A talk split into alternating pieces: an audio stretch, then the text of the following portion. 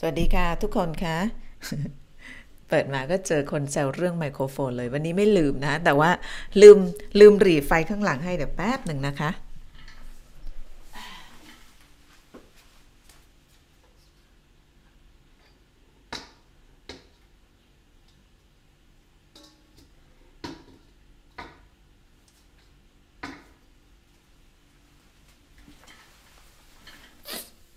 คือมีคนบอกว่าไฟข้างหลังอะมันแยงตา แล้วก็แล้วก็ลืมทุกทีนะคะแต่วันนี้ไม่ลืมไมโครโฟน มืดไปปะคะ ไม่มืดเนาะพี่นาวมาอีกนิดหนึ่งดีกว่า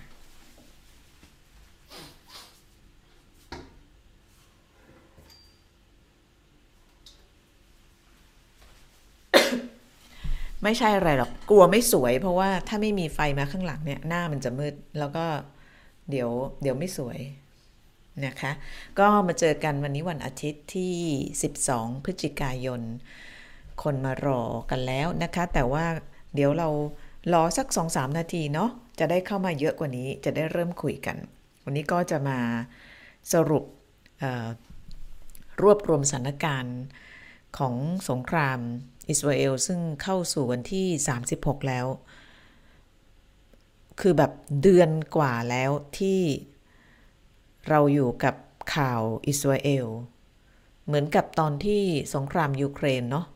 ตอนแรกคิดว่าจะสามวันเจ็ดวัน แล้วก็อยู่กับมันเกือบสองปีแล้ว ทีนี้มันก็จะมีคำถามนั่นแหละว่าสงครามจะสิ้นสุดเมื่อไหร่ตอบตรงนี้ก็คือไม่รู้เหมือนกันนะคะแต่ว่าวันนี้ที่พี่นายอยากจะสรุปให้ฟังเนี่ย คือท่าที ท่าทีของนายกรัฐมนตรีเนี่ยทันยาหู เวลาเราถามว่าสงครามเนี่ยมันจะยุติหรือไม่ยุติ หรือมันจะลามปามหรือเปล่าเนี่ย มันก็จะมี key player หรือว่าผู้เล่นอยู่ 3 4 5 คนนะคะหลักๆ เวลาคนเหล่านี้ขยับตัวเราก็จะเห็นแนวโน้มหรือว่าทิศทางของสงคราม วันนี้ก็เลยจะให้ดูแนวโน้มของสองกลุ่มหรือว่าสองคน คนแรกก็คือนายกรัฐมนตรีเบนจามินเนทันยาฮูวันนี้วันนี้ห้าวมากนะคะวันนี้ห้าวมากแล้วก็ให้สัมภาษณ์เนี่ยมีการมีการพูดทำนอง ต่อว่าบรรดาผู้นำของชาติตะวันตก อย่างเช่น ประธานาธิบดีมาครงที่ไป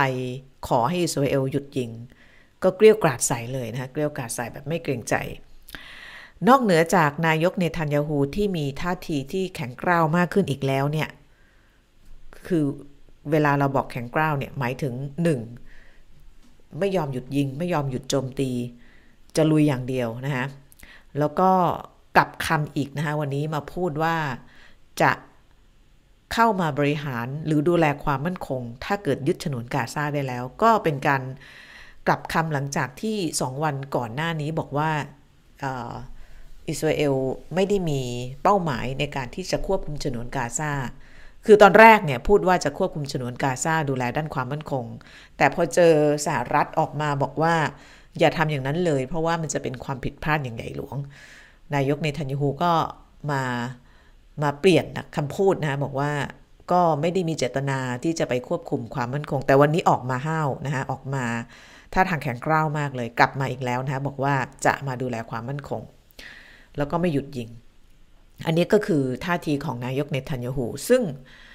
มันก็ทำให้เราพอเห็นว่า เออ มันยังไม่หยุดหรอกนะคะยกเว้นจะมีตัวแปรอะไร ทีนี้อีกผู้เล่นหนึ่งนะคะที่พี่นาจะเอาความเคลื่อนไหวมาให้ก็คือเฮชบัลเลาะซึ่งวันนี้เลขาธิการเฮชบัลเลาะนะคะ ก็คือฮันซันนัสบัลเลาะ ซึ่งเมื่อวันที่ 8 พฤศจิกายนที่ผ่านมา ออกมาถแถลงเป็นครั้งแรกหลังสงครามบอกว่าเฮชบัลเลาะยังจะไม่กระโดดเข้าสู่สงครามแบบเต็มตัว เมื่อคืนออกมาใหม่นะ เมื่อคืนออกมาใหม่บอกว่าไม่แน่แล้ว ไม่แน่แล้วแล้วก็ได้มีการสั่งการให้โจมตี อิสราเอลด้วยอาวุธที่รุนแรงขึ้นด้วย แต่ว่ายังจำกัดการโจมตีอยู่เฉพาะทางด้านเหนือนะคะอันนี้ก็คือผู้เล่นที่สำคัญสองกลุ่มหรือว่าสองคนที่พี่นาจะมาจับท่าทีแล้วก็ให้ดูสัมภาษณ์นะคะเพื่อที่จะเราได้เห็นทิศทางอย่างน้อยก็อีกสองสามวันต่อจากนี้ว่ามันจะมีอะไรเกิดขึ้นหรือเปล่านะคะมากันหรือยังพี่นาคนสวย ไลฟ์ที่บ้านจะละมุนกว่าในช่องพีพีเพราะอะไรอะ่ะ ไม่จริง ในทีวีก็สวย น้องดูตู้เย็นป่ะคะเนี่ยใครอะใครบอกพี่นาไม่สวยเวลาอยู่พีวีทีวีอย่าพูดงี้นะเดี๋ยวฉันตกงานหาหาไม่เจอแล้วคนที่แซวว่าพี่นาไม่สวยบนพีพีทีวีอยากจีบเจนา คุณโอเก้าศูนย์สี่นี่มาป่วนหรือว่ามาจีบนะ ขอคุยเล่นหน่อยนะ แล้วอย่าบ่นพี่นานะ กว่าจะเข้าเรื่องได้ เพราะว่ารอคนอยู่ อยากให้คนมาเยอะกว่านี้ แล้วก็อยากจะได้ทักทายด้วยไม่งั้นมาถึงพูดไปเลยเนี่ย มันก็ไม่เป็นการเจรจาพาทีสองทางใช่ไหมเราก็อยากจะฟังแฟนๆ รายการของเราด้วยว่าว่ายังไงบ้างมาเจาะแจกันนะคะวันนี้วันอาทิตย์อย่าอย่าอารมณ์เสียนะคะใจเย็นๆ มา 21.00 คุณแวนถูกต้อง วันนี้มาตรงเวลามาก แล้วก็ไม่ลืมไมโครโฟนด้วย คุณสมทรงวิไลลักษ์จากอำเภอเสนาจังหวัดอยุธยาสวัสดีค่ะ อยุธยานี่กุ้งแม่น้ำอร่อยมาก วันนั้นพี่นาไปกิน อุ้ยร้านเลยนะ เป็นอยู่ริมแม่น้ำจำไม่ได้แล้วแต่อร่อยมาก มารอรอติดตาม ขอบคุณมากค่ะ คุณแม็กซ์โมบิลระนอง มารอแล้วมารอแล้วไม่ลืมค่ะ คุณโทมัส วันนี้พี่นาจะลืมไมไหม ไม่ลืมค่ะ อยู่นี่ค่ะ ไมโครโฟน เออ แล้วก็ใช้โอกาสนี้ขายของนิดหนึ่ง คนที่ถามเรื่องสมาชิกมานะคะ ก็สามารถสมัครได้ ใครไม่สมัครไม่เป็นไรนะคะ พูดอีกครั้งหนึ่ง เอาตามสะดวกนะคะ แต่ว่าถ้าเกิดใครอยากจะสมัครสมาชิกเพื่อให้กำลังใจสนับสนุนรวมถึงพี่นาจะได้เก็บหอมรอมริบเงิน ไปทำสารคดีให้ดู ก็สามารถเข้าไปได้ในช่อง YouTube ของเรานะคะ รอบโลกใบกรุณาบัวคำศรีแล้วก็จะมีปุ่มที่ชื่อว่าจอยเข้าไปก็จะมีวิธีการสมัครสมาชิกก็จะมีอยู่ 2 ระดับด้วยกันนะคะระดับ Traveler Explorer เข้าไปแล้วก็ไปดูว่าเป็นสมาชิกเราได้ได้อะไรบ้างนะคะออตอนนี้เป็นแค่น้ำจิ้มนะคะต่อไปก็จะมีเขาเรียกออของตอบแทนสำหรับสมาชิกเยอะมากกว่านี้ เดี๋ยวเวลาพี่นาเดินทางต่างประเทศเนี่ยก็จะเก็บของที่ระลึกมาฝากบรรดาสมาชิกด้วยนะคะแต่ว่าไม่ใช่พวกสเก็ตระเบิดหรือเศษรถถังนะ เป็นเป็นหนังสือ มารอมารอปูเสือรออันละเข้ามาเข้ามาเดี๋ยวถึง 500 เมื่อไหร่พี่นาจะเริ่มนะคะรอคุณนาให้ความรู้ทุกวันขอบคุณมากค่ะ คุณสมพงศ์รอฟังพี่นาก่อนนอนทำไมนอนเร็วจังเลยอะนี่เพิ่งสามทุ่มไม่ไม่ไม่อย่าลืม นี่แซวเรื่องใหม่ไม่หยุด คุณเอ๋ลัคนาไม่ได้ลืมนะคะ สวยจังเลยอะ่ะ เป็น AI ปะเนี่ย Spong San just become a member thank you very much อ๋อ member ก็คือจะมี มีสีเหลือง ๆ ใช่ปะคุณนันทวัฒน์ทองภัยทองตรีพันขอบพระคุณมากค่ะที่สมัครสมาชิกโอ้ยวันนี้พี่นาได้สมาชิกเยอะแล้ว คุณระวิทย์สวะ มัวแต่คุยกับสมาชิก ขอบคุณสมาชิกก่อนนะคะ คุณรวิทย์ขอบพระคุณมาก คุณ Blue Songs ขอบพระคุณมากค่ะ คุณเอ๋ไม่ลืมไม่ขอบคุณมากค่ะ คุณสปองซันเพิ่งสมัครสมาชิกขอบคุณมาก ๆ ขอบคุณจริง ๆ นะคะก็เป็นกำลังใจ ต้นไม้เหี่ยว นี่ดูขนาดนั้นใช่หรอพี่เพิ่งรดน้ำต้นไม้มาเมื่อเช้านี้ไม่ได้เหี่ยว แต่ว่ามันเป็นทรงของมันเองมันเป็นมันเป็นพันธุ์ของมันค่ะ ไม่เหี่ยวค่ะ เหี่ยวเนี่ยคือคนนี้ วันนี้ไม่ลืมไม้คุณเมย์ไม่ลืมเย่โอเคหมดแต่เจาะแจะ เดี๋ยวคนจะเซ็งพี่นาอ้าวคุณสนซีดาหรือเปล่าคะ ขอบพระคุณมากค่ะ เพิ่งสมัครสมาชิก เอาละมาครบละ วันนี้พี่นาพี่นามีแฟนหรือเปล่าไม่มีค่ะ แฟนมีแต่ผัวค่ะ มีแต่ผัว ผัวนี่มันเป็นคำคำไทยคำโบราณนะ ก็พี่นาชอบพูดคำว่าผัวมากกว่าสามี เพราะว่ามันมันดูแบบ มันดูแบบ ดีนะ เอาละดูทุกวันจนละมุนขอบคุณมากพี่นา บ้านพี่นาสวยมาก เดี๋ยววันหลังจะชวนมากินเบียร์เดี๋ยวบ่มเบียร์ให้กิน เอาละครบ 500 แล้วทำตามสัญญา เรามาเริ่มก่อนนะคะ วันนี้ในรอบ 24 ชั่วโมงที่ผ่านมาแน่นอน คนจับตาดู คือสถานการณ์ที่คนกังวลมากที่สุดเนี่ย ก็คือสถานการณ์ที่มันจะนำไปสู่ความโกรธของคน ความโกรธของคนมันจะเกิดขึ้นในวันที่เป้าหมายของการถูกโจมตีเนี่ย เป็นเป้าหมาย เปราะบางแล้วก่อนแอที่เขาเรียกว่า soft target นะคะ เด็กผู้หญิงรวมถึงสถานที่ที่ต้องอยู่เหนือความขัดแย้งอย่างโรงพยาบาล แล้วก็บังเอิญให้ว่าในสงครามครั้งนี้เนี่ยโรงพยาบาลเนี่ยถูกจับเป็นตัวประกันอะต้องพูดอย่างนี้นะคะนอกเหนือจากจะมีตัวประกันที่ยังอยู่ในเงื้อมือของฮามาส 242 คนแล้วเนี่ยฮามาส ยังจับโรงพยาบาลเป็นตัวประกันด้วยนะคะคือถ้าเกิดข้อมูลของทางการอิสราเอลเป็นจริง ข้อมูลที่บอกว่าใต้โรงพยาบาลมีอุโมงค์ซึ่งเป็นที่ทำการของฮามาสเนี่ย นั่นก็แปลว่า โรงพยาบาลกำลังถูกจับเป็นตัวประกัน เพราะว่าถ้าอิสราเอลจะกำจัดฮามาสก็ต้องเคลียร์โรงพยาบาล ซึ่งการเคลียร์โรงพยาบาลเนี่ย มันจะนำมาสู่ความโกรธแค้นและความเจ็บปวดของคน ไม่เฉพาะคนที่เป็นคน Palestinian หรือว่าคนมุสลิมอาหรับ แต่ว่าก็จะเป็นคนแบบเราๆเนี่ยที่จะมีความรู้สึกรู้สากับสิ่งที่มันเกิดขึ้นก็คือเวลา soft target ถูกโจมตี เพราะฉะนั้นอันนี้มันจะเป็นช่วงเวลาหัวเลี้ยวหัวต่อเป็นอย่างยิ่ง เพราะว่าตอนนี้เนี่ยกองทัพอิสราเอลล้อมโรงพยาบาลใหญ่ที่สุดของฉนวนกาซาไว้แล้วก็คืออัลซิฟาวันนี้นายกรัฐมนตรีเนทันยาฮูเนี่ย ออกมาให้สัมภาษณ์ยืนยันเอง ว่าภาคพื้นดินของอิสราเอลล้อมอัลซิฟาไว้เรียบร้อยแล้วนะคะแล้วก็ก่อนที่จะไปดูเนี่ย เดี๋ยวพี่นาให้ดูตำแหน่งของโรงพยาบาลก่อน อันนี้ก็คือโรงพยาบาล 4 แห่งที่กำลังตกเป็นเป้าหมายของอิสราเอล ก็คืออัลซีฟา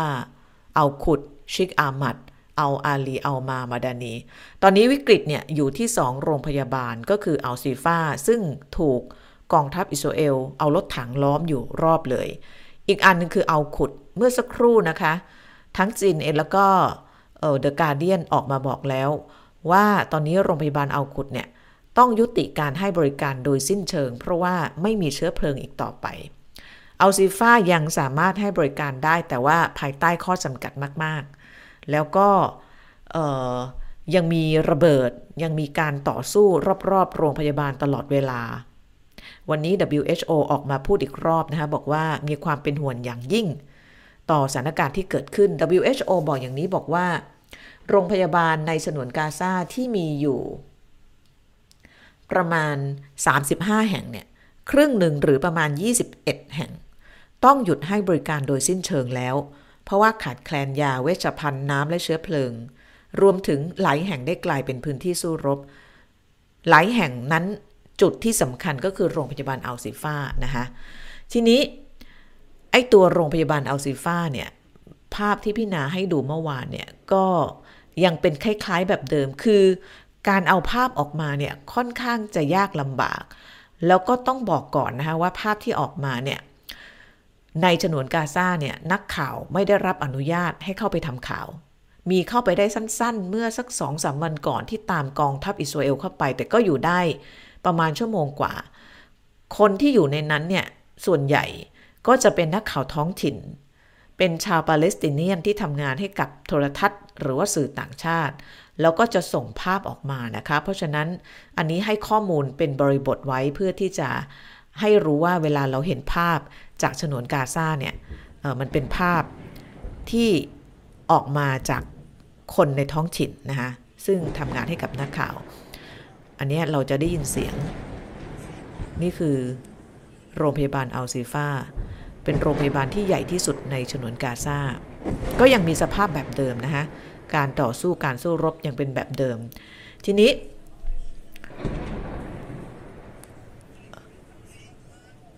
การสู้รบภาคพื้นดินเนี่ยอิสราเอลประกาศสองสามวันแล้วว่าสามารถที่จะรุกยึดพื้นที่แล้วก็ควบคุมสถานการณ์ได้ค่อนข้างเยอะ แต่ว่าฮามาสก็บอกว่าเร็วเกินไปที่จะบอกอย่างนั้นฮามาสก็ยังสู้อยู่นะคะวันนี้ไม่ได้ไม่ได้เอาภาพทางฮามาสให้มานะคะเพราะว่ามันมันมันโหดเกินไปไม่สามารถเปิดเผยได้ แต่ว่าให้ดูภาพของทางฝั่งกองทัพอิสราเอลแล้วก็ จะให้ดูได้ไม่หมดด้วยนะคะ เพราะว่าจะมีภาพที่ที่ไม่สามารถที่จะออกอากาศได้ แต่ว่าจะให้ดูบางส่วนเพื่อที่จะได้พอเห็นถึงความเคลื่อนไหวที่เกิดขึ้นนะคะ อันนี้ก็คือภาพที่กองทัพอิสราเอลส่งออกมาล่าสุด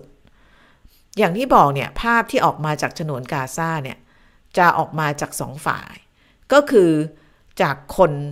ปาเลสไตน์ที่อยู่ในฉนวนกาซา อีกภาพหนึ่งก็คือภาพที่ IDF หรือว่ากองทัพอิสราเอลส่งมาให้นะคะ เพราะฉะนั้นเวลาเราดูเนี่ย ก็ใช้วิจารณญาณดูนะคะว่าไอ้ที่เราเห็นเนี่ยบางทีเนี่ยไอ้ไอ้สงครามคราวนี้มันก็เป็นสงครามเรื่องข้อมูลข่าวสารด้วยเนาะใครสามารถที่จะ motivate หรือว่าโน้มน้าวให้คนเชื่อในสิ่งที่เห็นได้เนี่ยก็ก็ชนะนะคะเพราะฉะนั้นเออก็พยายามดูแล้วก็ ลองลองลองตัดสินใจเอาเองนะคะว่าเราเราเราคิดเห็นยังไง อันนี้เป็นภาพของ IDF ที่ออกมาเมื่อช่วงบ่ายที่ผ่านมา อยู่บริเวณค่ายผู้ลี้ภัยอัลซาตินะคะ ซึ่งอยู่ในฉนวนกาซาทางตอนเหนือไม่ไกลจากทะเลเมดิเตอร์เรเนียน แต่ว่าที่พี่นาเอาภาพนี้มาให้ดูเนี่ย เดี๋ยวจะให้ดูตรงนี้ เราจะพอเห็นปฏิบัติการของทหารอิสราเอลที่ที่แบบ ยกกองกำลังไปเยอะมาก แล้วก็เห็นภาพนี้ไหมคือจะมีหน่วยรถถัง มีหน่วยทหารราบนะคะเนี่ยที่ที่กองกองเรียงเรียงกันอยู่เนี่ยเป็นทหารราบ ก็คือเวลาเวลาเขาอ้างว่าขับไล่หรือว่าสังหารฮามาสแถวๆนั้นได้หมดแล้วเนี่ย ก็จะเอาภาคพื้นดินเนี่ยเข้าไปตามบ้านตามอาคาร เพื่อที่จะไปเคลียร์พื้นที่ แล้วก็จะคุ้มกันด้วยหน่วยรถถังนะคะรวมถึงการโจมตีทางอากาศที่จะที่จะคอยปกป้องทหารภาคพื้นดินที่ที่นอนราบอยู่กับดินนะคะทีนี้ในค่ายผู้ลี้ภัยอัลซาติเนี่ยวันนี้ทาง IDS เอ่อ IDF ก็บอกว่าสามารถสังหารสมาชิกฮามาสได้จำนวนมาก แล้วก็ไปพบอาวุธจำนวนมากเนี่ยอยู่ในโรงเรียนอนุบาล ก็เป็นข้อมูลจากทาง IDF นะคะ ในส่วนของฮามาสก็บอกว่าการต่อสู้ก็ยังยังดุเดือดนะคะยังเป็น house to house fighting จริงๆ ภาพฮามาสวันนี้ออกมาแบบดูเดือดเลือดพล่านมากนะคะ แต่ว่ามันก็โหดเกินไป อันนี้ให้ให้ดูให้ดูแบบว่าเบาๆนะคะว่าลักษณะการต่อสู้แบบประชิดตัวเนี่ยมันเป็นยังไงนะคะอันนี้ก็คือสถานการณ์การสู้รบในขณะนี้ จุดที่น่ากังวลที่สุดก็คือรอบๆ โรงพยาบาลอัลซีฟาก่อนหน้านี้เนี่ย เพราะว่าอย่างที่พี่นาเกริ่นไปต้นรายการเนี่ย คนเนี่ยกลัวมากว่าไอโรงพยาบาลซึ่งมันเป็นจุดซอฟต์สปอตมันเป็นจุดที่จะทำให้ผู้คนเนี่ย เกิดอารมณ์โมโห โกรธเกรี้ยว หรือว่าใจสลายเนี่ย มันกำลังจะถูกเคลียร์เนี่ย เพราะฉะนั้นช่วงหลายวันที่ผ่านมามันก็มีความพยายามของบรรดาผู้นำโลกนะคะ ไม่ว่าจะเป็นผู้นำสหรัฐโจไบเดนไม่ว่าจะเป็นสันนิบาตอาหรับ ซึ่งกำลังประชุมอยู่ที่ซาอุดิอาระเบียตอนนี้เป็นวันที่สองแล้วนะคะยังไม่มีข้อสรุปออกมา ยกเว้นการออกถแถลงการประนามอิสราเอล แล้วก็ประนามสหรัฐด้วยที่สนับสนุนอิสราเอล เดี๋ยวเรารออีกสักพักหนึ่งเขาประชุมเสร็จ แล้วเผื่อจะได้เห็นท่าทีอะไรนะคะแต่ว่าเรื่องสันนิบาตอาหรับเนี่ยเดี๋ยวพี่นาจะไปผูกรวมกับความเคลื่อนไหวของเฮชบอลเลาะในวันนี้ เอาตรงนี้ก่อนนะคะคนที่มาร้องขอนอกเหนือจากโจไบเดนเนี่ยแล้วก็มีประธานาธิบดีมาครง ซึ่งเดินทางมาที่อิสราเอลเมื่อสัปดาห์ที่แล้ว แล้วก็ไปให้สัมภาษณ์กับสื่อมวลชน บอกว่าอยากจะให้นายกเนทันยาฮูเนี่ยประกาศซีสไฟหรือว่าประกาศหยุดยิง ไม่ใช้คำว่าหยุดโจมตีด้วยนะ คือตอนนี้สถานการณ์ในฉนวนกาซาเนี่ยมันทำให้เกิดเสียงเรียกร้อง ว่าต้องหยุด มันจะมีหยุดสองแบบก็คือหยุดโจมตีกับหยุดยิง หยุดยิงเนี่ยมันยากกว่า เพราะว่ากระบวนการเนี่ยมันจะต้องทำเป็นเขาเรียกเป็นข้อตกลงที่จะต้องใช้เวลาในการพูดคุย แล้วก็เจรจาค่อนข้างยาว เพราะฉะนั้นการหยุดยิงเนี่ย ก็เลยเป็นออปชันหรือว่าทางเลือกที่ผู้นำหลายคนก่อนหน้านั้นเนี่ยไม่พูดถึงนะคะตอนที่ประชุมสหภาพยุโรปเมื่อ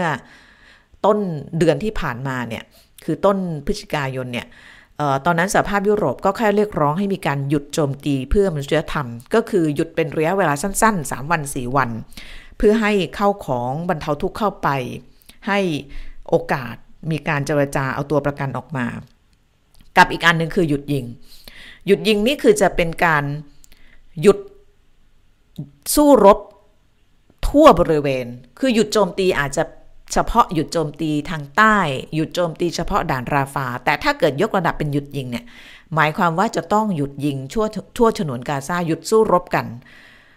แล้วก็มันจะเป็นจุดเริ่มต้นของการเจรจาสันติภาพ ซึ่งคำว่าหยุดยิงเนี่ยมันเลยเป็นคำที่สูงมาก นะคะมันเป็นคำที่สูงมาก ทีนี้พอมาครงมาให้สัมภาษณ์ว่าอยากจะให้อิสราเอลหยุดยิงเนี่ย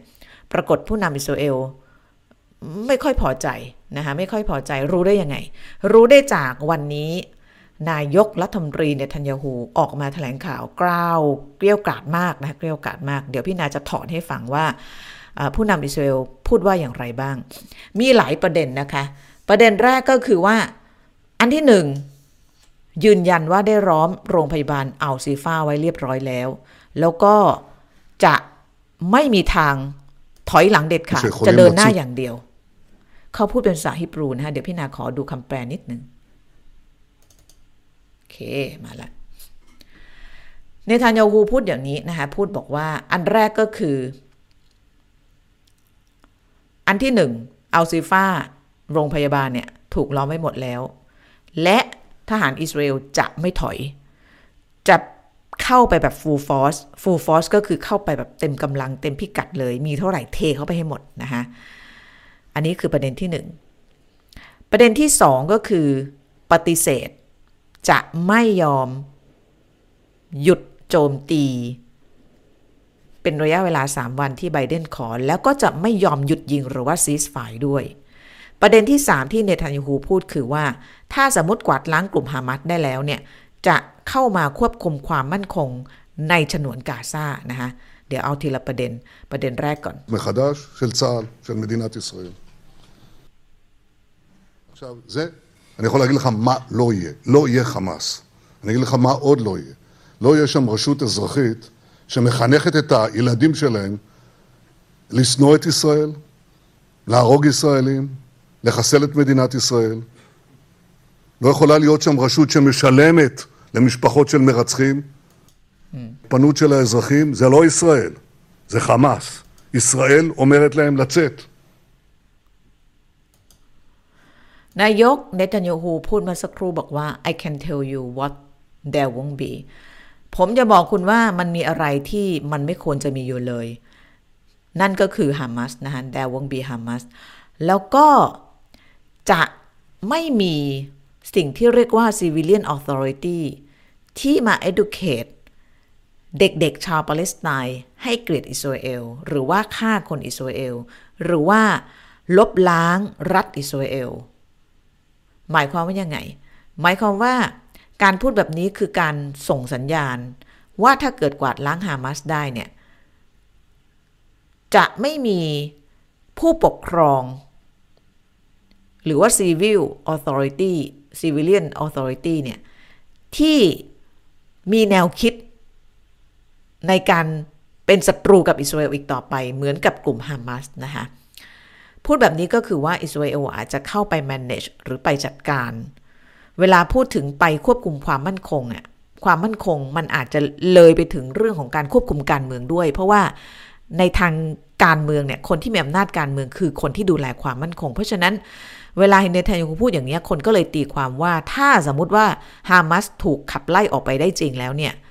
อิสราเอลจะเข้าไปยึดฉนวนกาซาเหมือนกับที่เคยทำในช่วงหลังสงคราม 6 วันนะคะแล้วการออกมาพูดแบบนี้เนี่ยก็คือการเปลี่ยนท่าทีจากเมื่อ 3 วันก่อนที่บอกว่าจะไม่ทำแบบนั้น คือตอนแรกเลยเนี่ยนายกเนทันยาฮูเนี่ยเคยออกมาพูดนะคะว่า จะเข้าไปควบคุมความมั่นคงในฉนวนกาซาแล้วก็ปรากฏว่าวันนั้นเนี่ย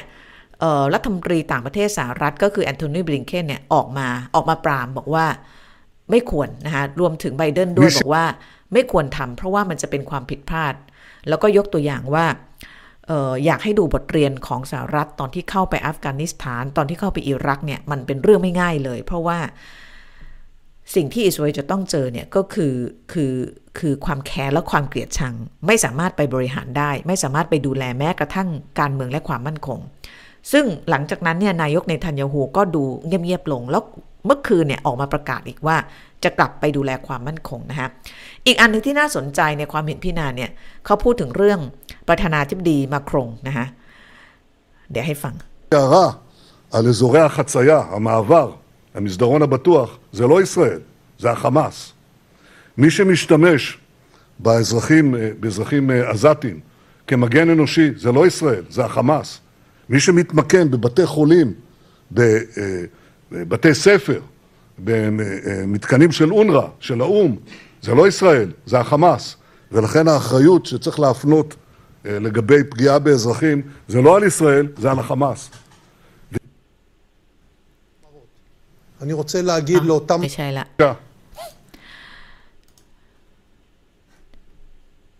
อาจจะเลยตอนมาครงไป แต่ว่า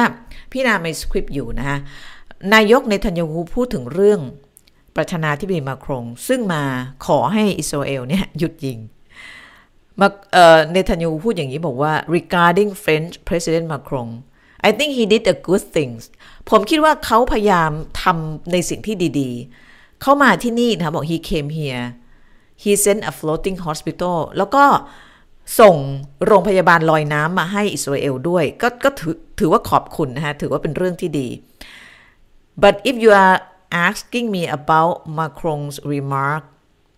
he made a severe mistake แต่ถ้าคุณถามผมเกี่ยวกับเรื่องที่มาครงพูด ซึ่งหมายถึงการขอให้อิสราเอลหยุดยิงเนี่ย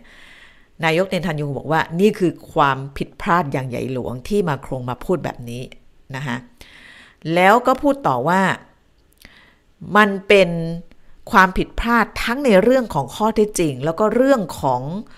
ออทางด้านจริยธรรม เนื่องจากคนที่เป็นปัญหาเนี่ย คือฮามาสไม่ใช่อิสราเอล ที่พยายามกันไม่ให้ พลเรือน หนีจากภัยสงคราม แล้วก็ใช้พลเรือนเป็นโล่มนุษย์ เพราะฉะนั้นมาคงทำพลาดแล้วที่มาบอกให้ข้าพเจ้าหยุดยิง ต้องไปบอกฮามาสนะคะ แล้วก็หลังจากมาครงพูดแบบนี้เนี่ยนายกเนทันยาฮูก็บอกว่า ผมก็เลยบอกให้มาครงไปไกลๆนะฮะ Israel is telling them to leave อะไรเงี้ยคือแบบว่าออกมาออกมา ใช้ท่าทีที่ค่อนข้างแข็งกร้าวมาก เหมือนกับไม่พอใจนะไม่พอใจท่าทีของประธานาธิบดีมาครง ซึ่งมาครงนี่ก็ออกมาค่อนข้างจะเเขาเรียกว่าแข็งแข็งขันมากกว่าผู้นำยุโรปคนอื่น ๆ ที่หยุดอยู่แค่เรื่องของการหยุดโจมตี แต่มาครงเนี้ยออกมาเกินนะคะมาพูดถึงเรื่องของการหยุดยิง ซึ่งก็ทำให้เนทันยาฮูไม่พอใจมากนะคะอันนี้ก็คืออการให้สัมภาษณ์ของเนทันยาฮู เมื่อคืนที่ผ่านมาก็สองสามประเด็นหลักๆนะคะ ก็คือยืนยันว่าล้อมโรงพยาบาลอัลซิฟ้าไว้แล้ว แล้วก็ปฏิเสธไม่ยอมหยุดยิง แล้วก็จะเข้าไปควบคุม หรือว่ายึดฉนวนกาซาหลังสงครามสิ้นสุดนะฮะอันนี้ก็คือประเด็นประเด็นใหญ่ ที่จะทำให้เกิดความซับซ้อน ซ่อนเงื่อนขึ้นไปอีกในอนาคตใครที่บ่นว่าสงครามอิสราเอลหรือความขัดแย้งอิสราเอลปาเลสไตน์มันซับซ้อนซ่อนเงื่อนมากแล้วเนี่ยต่อจากเนี้ยมันจะยิ่งซับซ้อนซ่อนเงื่อนมากขึ้นไปอีก แต่ว่าผลที่เกิดขึ้นทันทีเลยก็คือการออกมาของเฮชบัลล็อกเมื่อคืนเนี่ยเฮชบัลล็อกออกมาเลยนะแถลงนี่ผู้นำเฮชบัลเลาะนะฮะออกมาแถลงสวน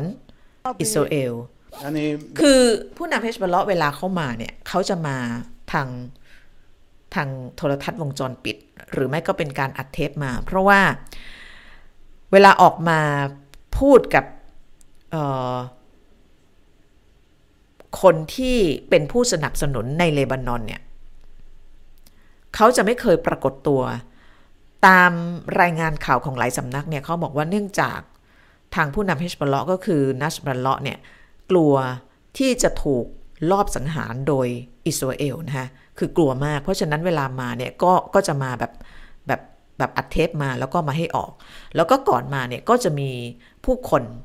หรือว่าคนที่เป็นผู้สนับสนุนจำนวนมากนะคะในเลบานอนเนี่ยมารอมารอฟังเฮชบอลก็มีบทบาทมากในเลบานอนทั้งทางด้าน การเมืองแล้วการทหารนะคะการเมืองนี่ก็มีที่นั่งสสในสภา แล้วก็มีส่วนร่วมในการบริหารออของรัฐบาลชุดนี้ด้วยนะคะแล้วก็ในปีกทางการทหารเนี่ยก็ถือว่าเป็นกลุ่มที่มีอาวุธยุโทโธปกรณ์ แข็งแกร่งมากที่สุดในภูมิภาคนะคะพี่นาเคยเล่าจุดกำเนิดของเฮชบอลเลาะมาแล้ว ก็วันนี้จะไม่ไปตรงนั้นนะคะเพราะว่าเดี๋ยวจะยืดยาวไป เอาเป็นว่าตอนนี้เฮชบอลเลาะ มีฐานอยู่เลบานอนก่อตัวขึ้นตั้งแต่ทศวรรษ 1980 โดยได้รับการสนับสนุนจากอิหร่าน ซึ่งช่วงนั้นเปลี่ยนการปกครองมาเป็นระบอบรัฐอิสลามนะคะ หลังจากปฏิวัติอิสลามสำเร็จ แล้วก็เข้ามาช่วยฝึกฝน นักรบชีอะตั้งกลุ่มเฮชบัลเลาะนะคะ เพื่อที่จะเรียกร้องสิทธิของตัวเอง ภายใต้การปกครองตัวนั้น ซึ่งมุสลิมชีอะไม่ค่อยจะมีสิทธิ์มีเสียงเท่าไหร่ รวมถึงการทำสงครามกับอิสราเอลที่เข้ามาบุกเลบานอน เพื่อขับไล่กลุ่ม PLO หรือว่าองค์การปลดปล่อยปาเลสไตน์เมื่อปี 1982 ด้วย อันอันนั้นคือจุดกำเนิดของเฮชบัลเลาะหลังจากขับไล่อิสราเอลได้สำเร็จเนี่ยเฮชบัลเลาะก็กลายเป็นกลุ่มที่มีบทบาท แล้วก็หันตัวเข้ามาสู่ถนนการเมือง แต่ว่าหลังสงครามกลางเมืองสิ้นสุดลง เฮชบัลเลาะเป็นกลุ่มเดียวนะฮะ คือตอนนั้นเนี่ยเลบานอนมีทั้งสงครามกลางเมือง แล้วก็มีทั้งสงครามกับอิสราเอลหลังสงครามกลางเมืองสิ้นสุดลงเนี่ย ช่วงทศวรรษ 19 1,900 กว่ากว่าเนี่ยเฮชบอลเป็นกลุ่มเดียวที่ไม่ยอมวางอาวุธ แล้วปัจจุบันก็ยังมีอาวุธอยู่ในคลังเป็นจำนวนมากนะคะคนจะเรียกเฮชบอลาะว่าเป็น proxy หรือว่าเป็นตัวแทนของอิหร่าน ทีนี้น่าสนใจมากเลยเพราะว่าตอนที่สงครามเริ่มขึ้นเนี่ยเฮชบอลเลาะไม่ออกมาพูดอะไรเลย ในส่วนของผู้นำนะ แต่ว่ามีการโจมตีอิสราเอล ทางตอนเหนือ อยู่แทบทุกวัน เพราะว่าทางตอนเหนืออิสราเอลเนี่ยติดตอนใต้เลบานอน ซึ่งเป็นฐานฮิชบัลเลาะนะก็สู้รบกันอยู่ประมาณ 3 สัปดาห์ จนกระทั่งเมื่อวันที่ 7 พฤศจิกายนที่ผ่านมาเนี่ยผู้นำหรือว่าเลขาธิการของฮิชบัลเลาะก็คือนัสบัลเลาะเนี่ยก็ปรากฏตัวเป็นครั้งแรก แล้วก็วันนั้นคนก็มารอลุ้นแบบเนี้ยมันที่เราเห็นในภาพเนี่ยเพราะว่าคนจำนวนมากเนี่ยคาดหวังว่าเฮชบัลเลาะเนี่ยพอเห็นฮามาสถูกไล่ทุบแบบนั้นในฉนวนกาซาเนี่ยเฮชบอลาะซึ่งเป็นพันธมิตรของฮามาสทั้งในแง่ของอุดมการ แล้วก็มีสายสัมพันธ์กับอิหร่านเหมือนกันเนี่ย คิดว่าเฮชบอลจะออกมาประกาศ ช่วยฮามาสในการรบกับอิสราเอล แต่ว่าวันนั้นเนี่ย ทางผู้นำเฮชบอลประกาศนะคะบอกว่า คือไม่ได้พูดตรงๆ แต่พูดเป็นในๆว่ายังจะไม่เข้าสู่สงครามแบบเต็มรูปแบบ แต่ว่าจะสู้รบ อย่างที่ทำมาเมื่อ 3 สัปดาห์ที่แล้วก็คือการโจมตี ยิงจรวดยิงขีปนาวุธ ใส่ทหารอิสราเอลตามแนวชายแดน เท่านั้นก่อน ยกเว้นจะมีสถานการณ์อะไรที่มันมีการเปลี่ยนแปลงนะคะทีนี้พอเมื่อคืนนี้โรงพยาบาลอัลซีฟาถูกล้อม แล้วก็มีแนวโน้มว่าจะถูกเคลียร์พื้นที่ในเร็วๆนี้เนี่ยผู้นำเฮชบอลก็ออกมาทันทีนะคะอันนี้ก็คือเล่าไว้เพื่อที่จะมาดูว่า แล้วเขาพูดอะไรบ้าง ما في شك انه حصل ارتقاء في عمل المقاومه في جبهه ผู้นำเฮชบอลบอกอย่างนี้ พี่นาดูสคริปต์ก่อน ต้องดูสคริปต์นะ เพราะว่าไม่ได้เป็นภาษาอังกฤษก็เลยต้องดึงสคริปต์ที่เป็นภาษาอังกฤษมาดู ผู้นำเฮชบอลบอกอย่างนี้บอกว่า ต้องอย่าลืมว่าเฮชบอลเนี่ยมีขีปนาวุธที่มีพิสัยไกลที่จะยิงไปได้ไกลถึงใจกลางแผ่นดิน หรือว่าดินแดนของอิสราเอล ต้องอย่าลืมนะพูดแบบนี้ต้องอย่าลืม แล้วก็ มีการประกาศยกระดับขีปนาวุธที่ใช้โจมตีอิสราเอลให้มีความรุนแรงขึ้นนะขีปนาวุธมันก็จะมีหลายหลายหลายระดับหลายรูปแบบเนาะมีทั้งตัวที่มีอนุภาพรุนแรงสูง แล้วก็เป็นไกด์เดดมิสไซล์ก็คืออความแม่นยำสูง หรืออาจจะเป็นขีปนาวุธแบบแบบที่แบบใช้โจมตีแบบ ไม่ต้องอะไรมากอะไรเงี้ย แต่ว่าเมื่อคืนเนี่ย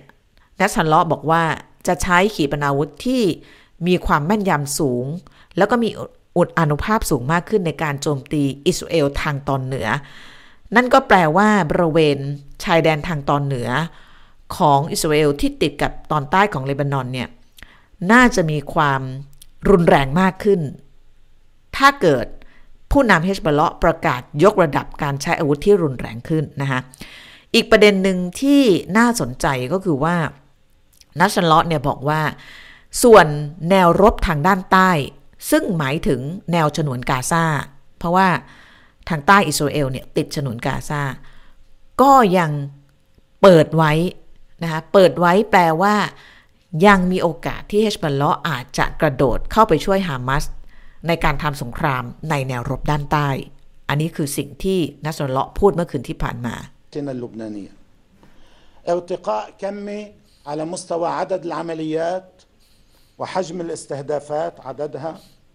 وايضا ارتقاء على مستوى نوع السلاح نوع الصواعق อันนี้น่าสนใจเพราะว่าเป็นการออกมาสองครั้งในรอบไม่ถึง สัปดาห์นะคะซึ่งเป็นเรื่องที่เกิดขึ้นไม่บ่อยมากนัก คือเข้าใจว่าน่าจะเห็นสถานการณ์ในฉนวนกาซาที่มันไหลลื่นไปสู่หุบเหวมากขึ้นเนี่ยก็เลยก็เลยรีบออกมาทีนี้ ก็มาถึงคำถามที่ว่าแล้วโอกาสที่เฮชบัลเลาะจะเข้ามาเนี่ยมีหรือเปล่า อันนี้อันนี้พี่นาอ่านจากการวิเคราะห์ จากการรวบรวมข้อมูลของบรรดาสำนักข่าวต่างๆ รวมถึงบรรดานักวิเคราะห์ที่เขาให้สัมภาษณ์นะเขาบอกว่า อันที่หนึ่งเนี่ยต้องดูอิหร่าน ว่าอิหร่านว่ายังไง อิหร่านส่งสัญญาณให้เดินหน้าหรือเปล่านะคะเพราะว่าตอนนี้ถ้าดูไปดูท่าทีอิหร่านเนี่ยเราจะเห็นท่าทีที่ไม่ค่อย เกิดขึ้นเท่าไหร่เหมือนกัน นั่นก็คือภาพของผู้นำอิหร่านที่เดินทางไปซาอุดิอาระเบียเมื่อวานนี้ คือปกติเนี่ยการเดินทางไปซาอุดิอาระเบียของผู้นำอิหร่านเนี่ยไม่เกิดขึ้น เพราะว่าสองชาตินี้เขาไม่ได้มีความสัมพันธ์ทางการทูตมา 11 ปีแล้วนะคะ ตัดความสัมพันธ์ทางการทูตไปตั้งแต่ปี 2016 ซึ่งเป็นช่วงที่ซาอุดิอาระเบียเนี่ย ถูกกล่าวหาว่าไปสังหารนักการศาสนาของอิหร่าน แล้วก็อิหร่านก็ไม่พอใจมากตัดสัมพันธ์ทางการทูตตอนนั้นมีเรื่องมีราวเผาสถานทูตกันนะคะ แล้วก็ตัดความสัมพันธ์ทางการทูตไปเลย อันนี้ยังไม่นับรวมถึงการขบกันก่อนหน้านั้นนะคะ ตั้งแต่ปฏิวัติอิสลาม 1979ซาอุดิอาระเบียกับอิหร่านก็เป็น bitter rival ก็คือเป็นคู่ปฏิปักษ์ปรปักษ์ที่แบบขับเคี่ยวกันมาตลอดนะคะทีนี้ สงครามในกาซาเนี่ยทำให้ซาอุดิอาระเบียกับอิหร่าน หันมาคุยกัน จริงๆ คุยกันก่อนหน้านั้นแล้วนะคะเพราะว่าจีนเป็นตัวกลางประสานงานตั้งแต่มีนาคม แต่ว่าการเดินทางมาซาอุดิอาระเบียเนี่ยก็เป็นอีกหนึ่งสัญญาณที่อิหร่านประกาศว่า การเมืองตะวันออกกลางกำลังเปลี่ยนแปลงนะคะกำลังเปลี่ยนแปลง ทีนี้กลับไปที่เฮชบัลเลาะคนที่ถามว่าแล้วเฮชบัลเลาะเนี่ยจะ ยังมีโอกาสกระโดดเข้าสู่สงครามหรือเปล่า อันที่หนึ่งก็ต้องดูอิหร่าน ซึ่งตอนนี้ผู้นำอิหร่านก็คือประธานาธิบดีอิบราฮิมไรซีเนี่ยยังอยู่ที่ซาอุดีอาระเบียเพื่อประชุมสันนิบาตอาหรับ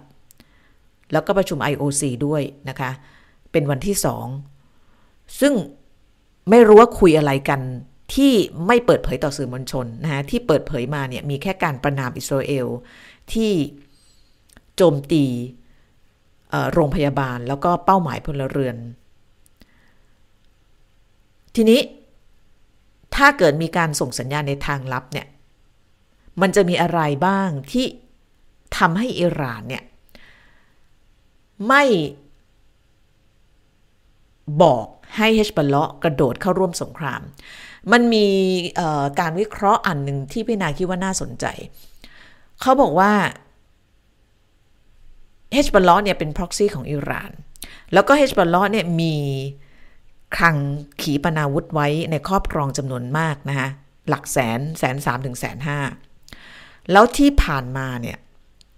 อิหร่านเนี่ยเวลาเราบอกว่าอิหร่านใช้เฮชบัลลาะเป็น proxy เนี่ยคือใช้เฮชบัลลาะเป็นตัวบัฟเฟอร์ไม่ให้อิสราเอลสามารถ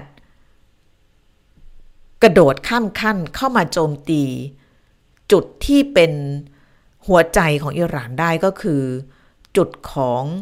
ที่กำลังมีการพัฒนาอาวุธนิวเคลียร์ เพราะฉะนั้น ถ้าเกิดในวันนี้เฮชบัลเลาะจะต้องเปิดหน้าทำสงคราม กับอิสราเอลแน่นอนว่าสิ่งที่เฮชบัลเลาะจะต้องใช้เนี่ย เป็นหลักเลยเนี่ย ก็คือขีปนาวุธ เพราะว่าการส่งกำลังภาคพื้นดินเข้าไปอิสราเอลเนี่ย โดยเฉพาะถ้าไปทางใต้เนี่ย มันจะเป็นเรื่องที่มัน make sense นะคะเพราะฉะนั้นเขาบอกว่าถ้าเกิดเข้ามาเกี่ยวพันของเฮซบอลเลาะห์ในสงครามครั้งนี้เนี่ยมันจะเป็นการเข้ามาด้วยการใช้ขีปนาวุธเป็นหลัก แล้วก็การยิงขีปนาวุธของเฮซบอลเลาะห์เนี่ยมันก็อาจจะส่งผลทำให้อันนี้ในระยะยาวนะความสามารถหรือความแข็งแกร่งของเฮซบอลเลาะห์ในฐานะ buffer ของอิหร่านเนี่ยมันอ่อนแอลง แล้วอิหร่านก็จะกลายเป็นเป้าของการถูกโจมตีจากอิสราเอลได้ง่าย อันนี้คือหนึ่งในการวิเคราะห์พี่นาฟังจากคนนี้เก่งมากเรื่อง geopolitics ชื่อเอียนเบรเมอร์เออใครสนใจเดี๋ยวพี่นาส่งลิงก์ให้อะผู้น่าสนใจมากนะคะคนนี้เป็นคนที่แบบ ตามเรื่องภูมิรัฐศาสตร์ในตะวันออกกลางมาค่อนข้างนาน แล้วก็มองมองประเด็นนี้น่าสนใจมาก อันนี้คือสิ่งที่เขาวิเคราะห์ไว้นะคะว่า น่าจะเป็นสิ่งที่ทำให้อิหร่านอาจจะลังเล ไม่ใช้ไม่ใช้หมากตัวนี้นะคะเขาบอกว่าเฮชบอลเลาะเนี่ยเป็นขุน ก็คือจะไม่ยอมเสียขุน เพราะว่าถ้าเกิดเดินหมากแล้วเอาขุนไปเนี่ยแล้วขุนโดนกินเนี่ย ตัวเองเนี่ยก็จะตกเป็นเป้า เพราะฉะนั้นเสียเบี้ยดีกว่า เขาบอกว่าในกรณีเนี้ยฮามาสเป็นเบี้ย อันนี้คือที่ที่เอียนเบรเมอร์ได้ได้พูดไว้นะอันนี้ก็เป็นการมองที่น่าสนใจมากในความเห็นพินาทีนี้มันก็มีอีกบางคนที่มองว่า แต่มันก็ยังรูเอาหรือว่าตัดความเป็นไปได้ของการเฮชบัลเลาะจะโจมตีอิสราเอลหนักกว่านี้ไม่ได้เหมือนกัน แล้วการโจมตีเนี่ยมันก็สามารถทำให้อิสราเอลอาจจะ สะบักสะบอมได้อยู่นะคะเพราะว่าปริมาณของขีปนาวุธที่เฮชบัลเลาะมีมันเยอะมาก แล้วก็การยิงเนี่ยมันสามารถจะใช้เทคนิคได้หลายอย่างนะคะอย่างเช่นการใช้ดีคอยก็คือตัวหลอกเข้ามา แล้วก็ให้ระบบไอรอนโดมเนี่ยมันไปตรวจจับไอการทำงานหรือว่าการเข้ามาของไอขีปนาวุธดีคอยตัวหลอกเนี่ย เหมือนเหมือนเวลาเรามีกล้องวงจรปิดแล้วมันของปลอมอะนึกออกปะคือมันมันไม่ได้มีจริงอะไรเงี้ยแล้วก็ไปโอเวอร์แวมหรือว่าไปทำให้ระบบเนี่ยมันมันทำงานหนัก แล้วก็ค่อยใช้ของจริงเข้ามา แล้วเวลาใช้ของจริงเนี่ย มันจะมีจุดที่หลายคนบอกว่ามันจะเป็นจุด จะเรียกว่าจุดอ่อนก็ได้ หรือว่าเป็นยุทธศาสตร์ ที่ถ้าเกิดมีการโจมตีเนี่ย ศัตรูของอิสราเอลเนี่ยจะมองจุดนี้ นั่นก็คือเออเขาเรียกอะไรนะ เป็น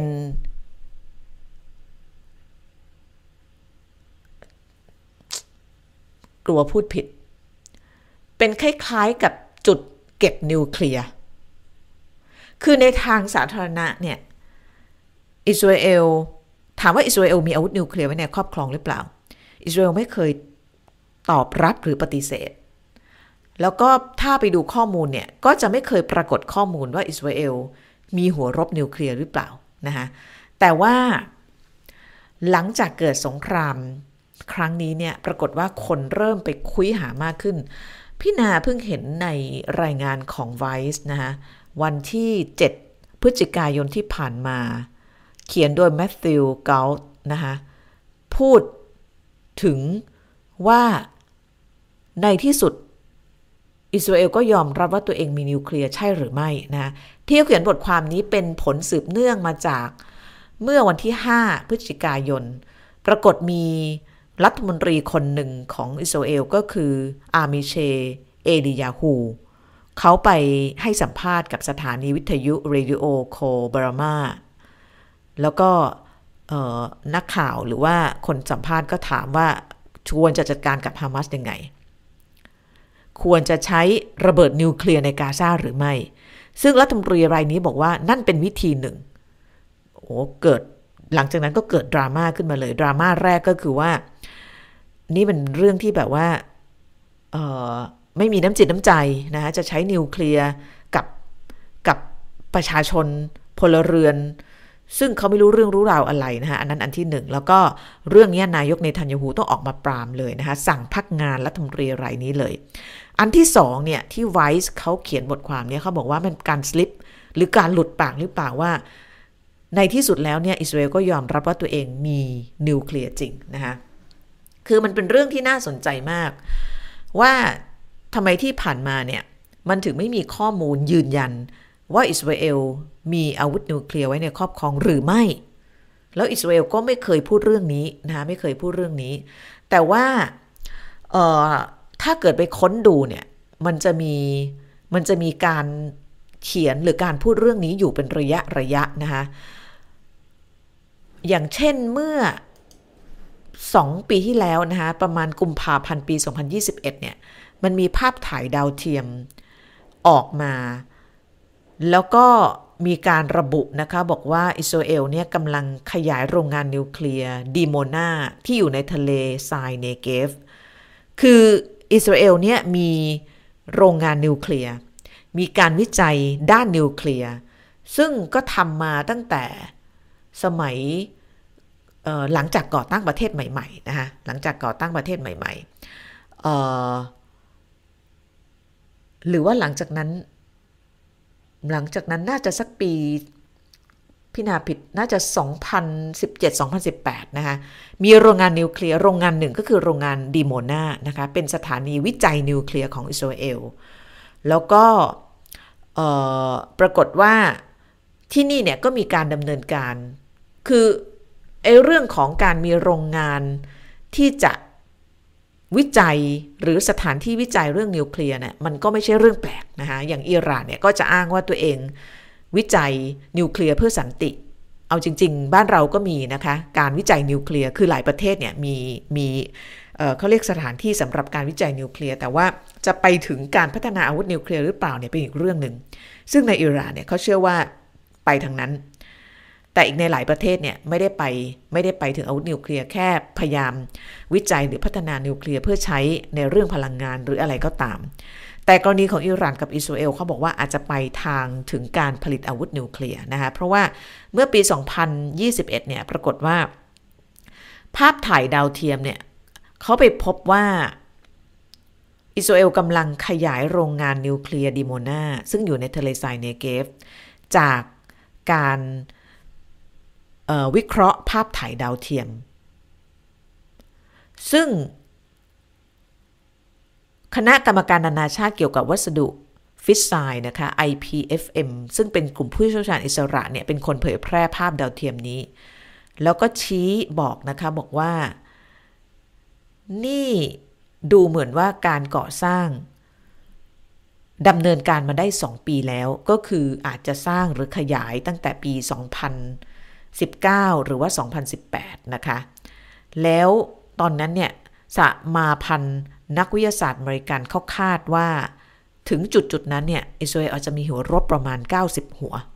ซึ่งทำจากพลูโตเนียมที่ผลิตในเครื่องปฏิกรณ์แบบน้ำขนาดใหญ่ของโรงงานนิวเคลียร์ดิโมนาแห่งนี้ เพราะฉะนั้นมันก็เป็นปริศนามาตลอดว่าตกลงอิสราเอลมีหรือไม่มี แล้วก็คนก็บอกว่าก็อาจจะมีถ้าเกิดดูจากการหลุด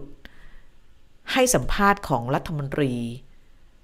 รายหนึ่งของอิสราเอลก็คือฮามิเช เอนีฮายูนะคะซึ่งให้สัมภาษณ์กับวิทยุของอิสราเอล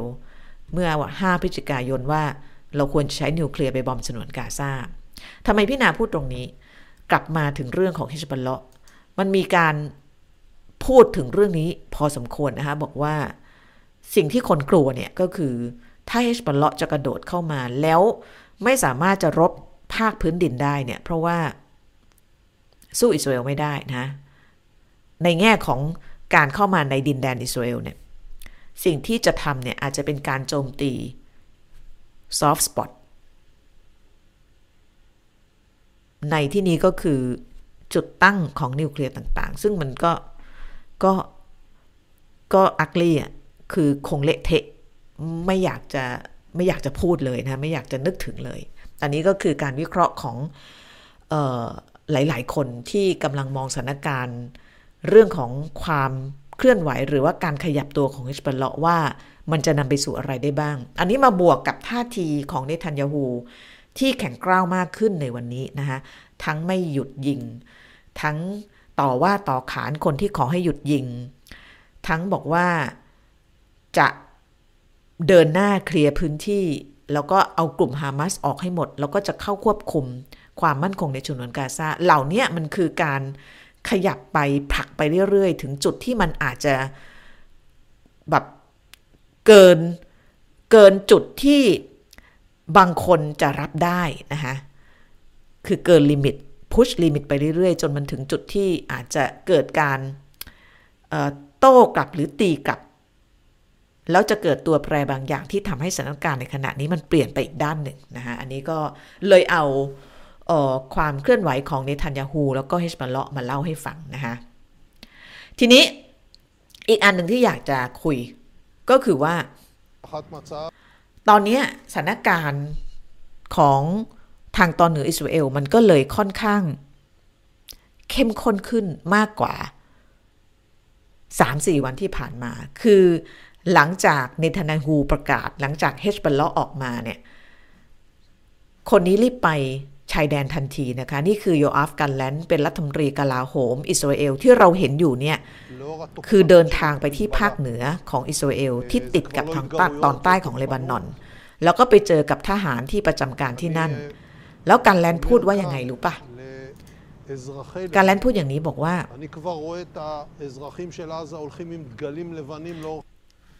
if Hezbollah makes this kind of mistake here the one who will pay the price will be the first and foremost Lebanese citizen แล้วก็บอกว่า สิ่งที่เกิดขึ้นในกาซาเนี่ย what we are doing in Gaza สิ่งที่เราทำในกาซา we can also do in Beirut เราก็ทำที่เบรุตได้เหมือนกัน อันนี้คือการพูดบอกว่าถ้าเฮชบัลเลาะหือขยับตัวหรือกระโดดเข้าสงคราม สิ่งที่จะเกิดขึ้น ก็คือ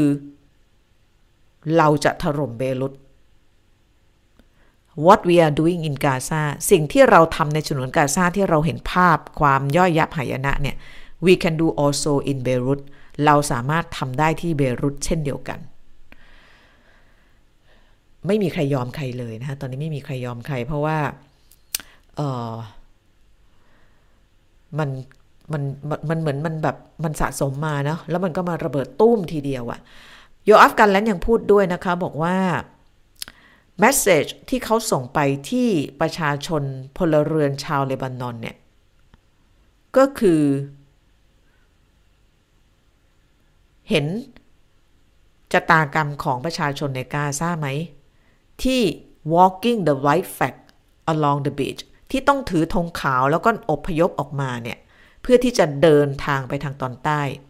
แล้วก็บอกว่า Hezbollah is dragging Lebanon to a possible war and is making mistake Hezbollah กำลัง drag เลบานอนกำลังลากเลบานอน ให้เข้าสู่โอกาสของสงครามขนาดใหญ่ และนี่คือความผิดพลาดนะคะแล้วก็พูดอย่างที่พี่นาพูดเมื่อกี้ if Hezbollah makes such a mistake here ถ้าเกิด Hezbollah เข้าสงครามเมื่อไหร่ คนที่จะ pay the price คนที่จะต้องจ่ายราคา สำหรับการเข้าสงคราม เป็นคนแรก ๆ เลยก็คือพลเรือน เพราะสิ่งที่เกิดขึ้นที่กาซาสิ่งที่เราทำที่กาซาจะเกิดขึ้นที่เบรุตเช่นเดียวกัน อันนี้ก็ออกมาค่อนข้าง strong message นะคะ จากโยอัฟกาแลนรัฐมนตรีกลาโหมของอิสราเอล ซึ่งอยู่ทางภาคเหนือของอิสราเอลในวันนี้ ไปเยี่ยมทหารนะคะตอนนี้ก็ส่งทหารรถถังประจำการค่อนข้างหนาแน่นเลยที่นั่น แล้วก็มีอีกภาพหนึ่งให้ดูปิดท้ายนะคะตอนนี้ส่วนหนึ่งของทหารอิสราเอลเนี่ยถูกส่งไปทางเหนือนอกเหนือจากจะรบ หรือว่ารับมือกับจรวดขีปนาวุธของฮิสบอลที่ยิงเข้ามาแล้วเนี่ยส่วนหนึ่งถูกส่งไปปกป้องบรรดากิบบุชนะคะหรือว่าชุมชนเกษตรซึ่งอยู่ทางตอนเหนือ เพราะว่าเขากลัวว่าอาจจะมี อันนี้อันนี้คือที่สู้รบเมื่อเช้าที่ผ่านมาตามเวลาท้องถิ่นในเลบานอน เนี่ยทหารเนี่ยถูกส่งไปที่กิบบุชนะคะกิบบุชก็นะเราเคยคุยไปแล้วมันเป็นชุมชนการเกษตรมันเป็นวิถีของการออยู่ของคนยิวในสมัยที่อพยพมาดินแดนปาเลสไตน์ช่วงต้นศตวรรษ19 นะคะตอนที่เข้าเข้ามาแรก ๆ เนี่ย มัน เป็นดินแดนที่แบบว่าเวิ้งว้างไร้ผู้คนในบางจุด เพราะนั้นเวลาเข้ามาก็ต้องมาอยู่รวมกัน แล้วก็ทำเป็นชุมชนการการเกษตรที่เรียกว่ากิบบุชที่คนไทยไปทำงานเยอะๆ แล้วก็ถูกจับตัวไปนะคะภาคเหนือก็มีตอนนี้เขาก็จะส่งทหารจำนวนมากเนี่ยไปดูแลกิบบุชเป็นพิเศษ เพราะว่าเขากลัวกลัวว่าสถานการณ์ที่เกิดขึ้นกับชุมชนการเกษตรหรือว่ากิบบุชทางตอนใต้เนี่ยมันจะเกิดขึ้นกับตอนเหนืออีก เพราะว่าเฮซบอลเลาะห์เนี่ยอาจจะใช้วิธีการเดียวกับฮามาสก็คือ บุกเข้ามาด้วยการใช้ไอ้ paragliding อะตอนที่ฮามาสเข้ามาเนี่ย นอกเหนือจากจะมาทางมอเตอร์ไซค์มารถแล้วเนี่ย ยัง paragliding เข้ามาด้วยนะคะแล้วก็เข้ามาในเดียนอิสราเอลได้ เพราะฉะนั้นตอนนี้ทางเหนือเนี่ยเขาก็เลยส่งทหารเนี่ยไปปกป้องบรรดาคิบบุตซ์ทั้งหลายที่อยู่ตามแนวชายแดน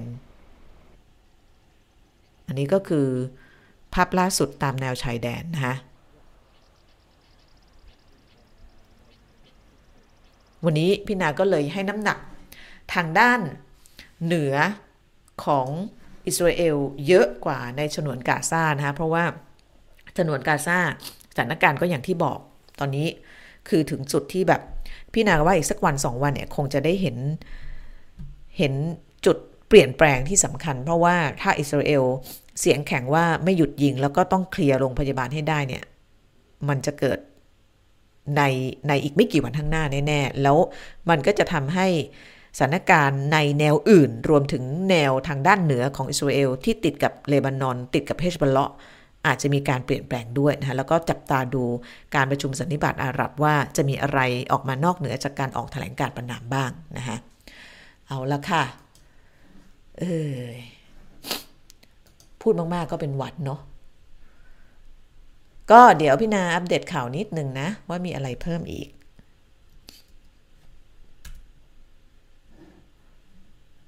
เออที่เพิ่มก็คือโรงพยาบาลเอาขุดนะคะเมื่อเมื่อเมื่อกี้พี่นาอัปเดตไปแล้วเนาะที่บอกว่าตอนนี้ no longer operational แล้วนะคะก็คือว่าไม่สามารถดำเนินการต่อได้แล้ว เพราะว่าไม่มีไฟ หมดไฟโดยสิ้นเชิงนะคะไม่สามารถหมอพยาบาลไม่สามารถทำงานได้แล้ว วันนี้สงสารมากเลย เจ้าหน้าที่ WHO นะ ก็คือดรริกบรันนันผอไฟฉุกเฉินของเมดิเตอร์เรเนียนตะวันออกขององค์การไมโลกบอกนะคะบอกว่า คือสภาพโรงพยาบาลที่ยังดำเนินการอยู่ได้ในฉนวนกาซาตอนนี้ คือทุกคนเนี่ย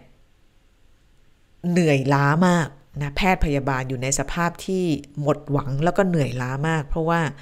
นอกเหนือจากจะทำงานภายใต้ทรัพยากรที่มันน้อยนิดแล้วก็จำกัดแล้วเนี่ย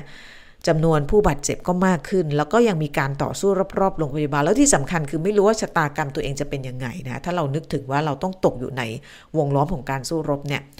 มันจะเกิดอะไรขึ้น แต่ว่าวันนี้เนี่ยปรากฏว่าเติมให้นิดหนึ่งนะคะ อิสราเอลแดเนียลกาตารี ซึ่งเป็นโฆษก IDF ออกมาบอกว่า อิสราเอลเนี่ยไม่ได้โจมตีโรงพยาบาล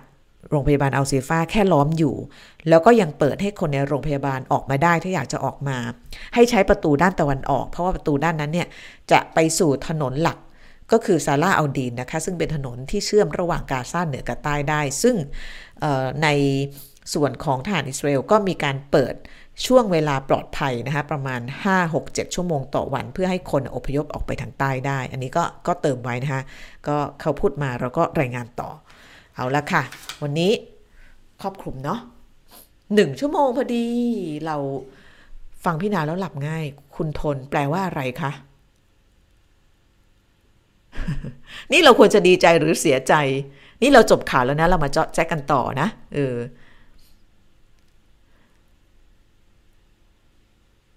สวัสดีค่ะ คุณทิติยาที่เป็น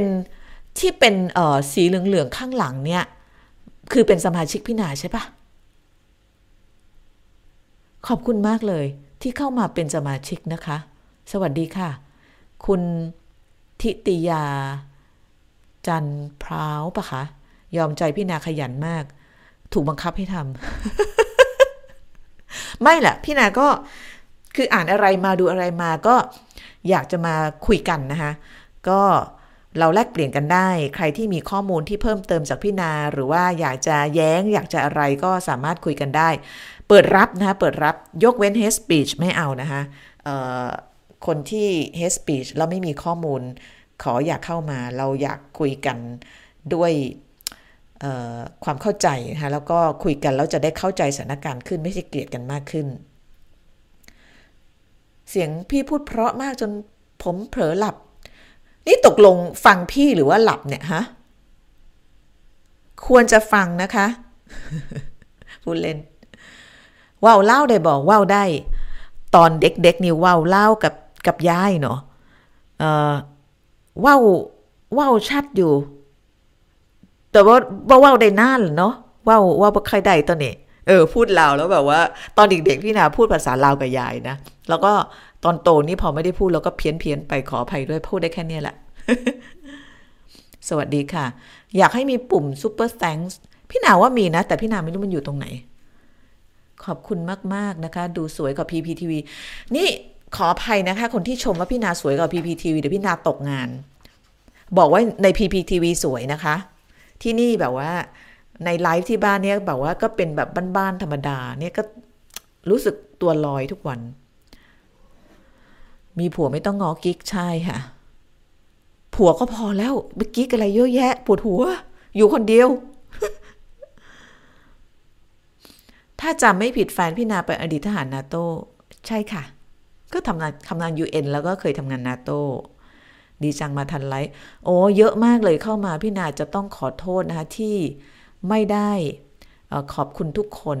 เมื่อกี้ใครให้พี่นามา 69 บาทเนี่ยขอบคุณมาก ๆ โอ้ มาเยอะจังเลยอ่านอ่านไม่หมดเลย ขอบคุณมากที่เข้ามานะคะ แล้วก็เดี๋ยวสัปดาห์หน้า วันธรรมดาเดี๋ยวเราแจ้งนะคะว่าเจอกันวันไหนได้บ้าง แต่ว่าแน่ ๆ เลยเนี่ยเสาร์อาทิตย์ โดยเฉพาะวันเสาร์หน้าวันที่ 18 นะคะ จะมีไลฟ์รอบพิเศษสำหรับสมาชิก เขียนกันเข้ามาก่อนนะคะอยากคุยเรื่องอะไรบ้าง ถ้าอยากคุยเรื่องอิสราเอลก็จะคุยเรื่องอิสราเอลถ้าอยากคุยเรื่อง หมาก็จะคุยเรื่องหมา อยากคุยเรื่องผู้ชาย ก็จะคุยเรื่องผู้ชายตามใจท่านผู้ชมที่เป็นสมาชิกเลยนะคะ เขียนกันเข้ามา แล้วก็เดี๋ยวเรามาซาวเสียงกัน แล้วก็คุยกันวันที่ 18 นะคะเออคนที่ไม่อยากฟังพี่นาบ่นไม่เป็นไรนะ ตรงนี้คือพี่นายังไม่อยากออกอยาก คือเวลาคนเข้ามาดูแล้วเขียนหาเราเนี่ย เราก็อยากอ่านให้หมดเนาะแต่ว่าพอดีแบบ กลัวคนที่ไม่ได้เขียนเราก็นั่งฟังเฉยๆเขาจะเบื่อก็เลยแบบบางทีก็รีบไป วันนี้ขอนิดหนึ่งนะ ฟังไม่รู้เรื่องอ๋อเหรอคะตรงไหนบ้างอะคุณด็อกเตอร์ดอย บอกนะ ฟังไม่รู้เรื่องตรงไหนจะได้จะได้จะได้พูดใหม่ แต่ถ้าเกิดฟังไม่รู้เรื่องทั้งรายการนี้คงจะปวดหัวนิดหนึ่งเพราะจำไม่ได้ว่าพูดอะไรไปบ้าง โอเค ดูรูปไหนฮะ เดี๋ยวนะ ห็นชอบกับมาครง ใช่มาครงนี้ก็แสดงจุดยืนชัดเจนมากนะคะเพราะว่าประท้วงใหญ่มาก วันนี้ประท้วงที่เมื่อคืนที่ผ่านมาที่ลอนดอนเนี่ยออกมา3 0 0แสนกว่าคนน่ะคนเยอะมาก ในฝรั่งเศสก็เยอะนะแล้วก็ในสเปนก็เยอะ เราจะสังเกตว่าคนในยุโรปเนี่ยออกมาประท้วงกันเยอะมาก แต่ว่าในกลุ่มประเทศอาหรับเนี่ยอาจจะน้อยกว่านะคะ เดี๋ยวเดี๋ยวเราเดี๋ยวเราคุยกันในในครั้งต่อต่อไปดีกว่าว่าใครมีข้อสังเกตตรงนี้บ้าง โอเค โอ้ขอบคุณมากมากที่เข้ามา นี่ยังไม่ไปไหนกันอีกเหรอ นี่พี่นันนั่งบ่นแล้วนะไม่ได้เล่าข่าวแล้วนะ อืมรัฐบาลไทยอะเดี๋ยวนะ พี่นากลังหา หาคำถามเผื่อใครมีอะไรถามจะได้ตอบ โอ้ยมีคนให้ซูเปอร์แตงหกสิบบาท ขอบคุณมากค่ะ คุณเดีย ขอบคุณมากมากค่ะอ้าวไปดีกว่า เพราะว่าไม่มีคำถามที่พี่นาจะตอบได้ มีแต่ให้ความเห็นแล้วก็พี่นาก็ไม่สามารถตอบความเห็นได้หมดนะคะ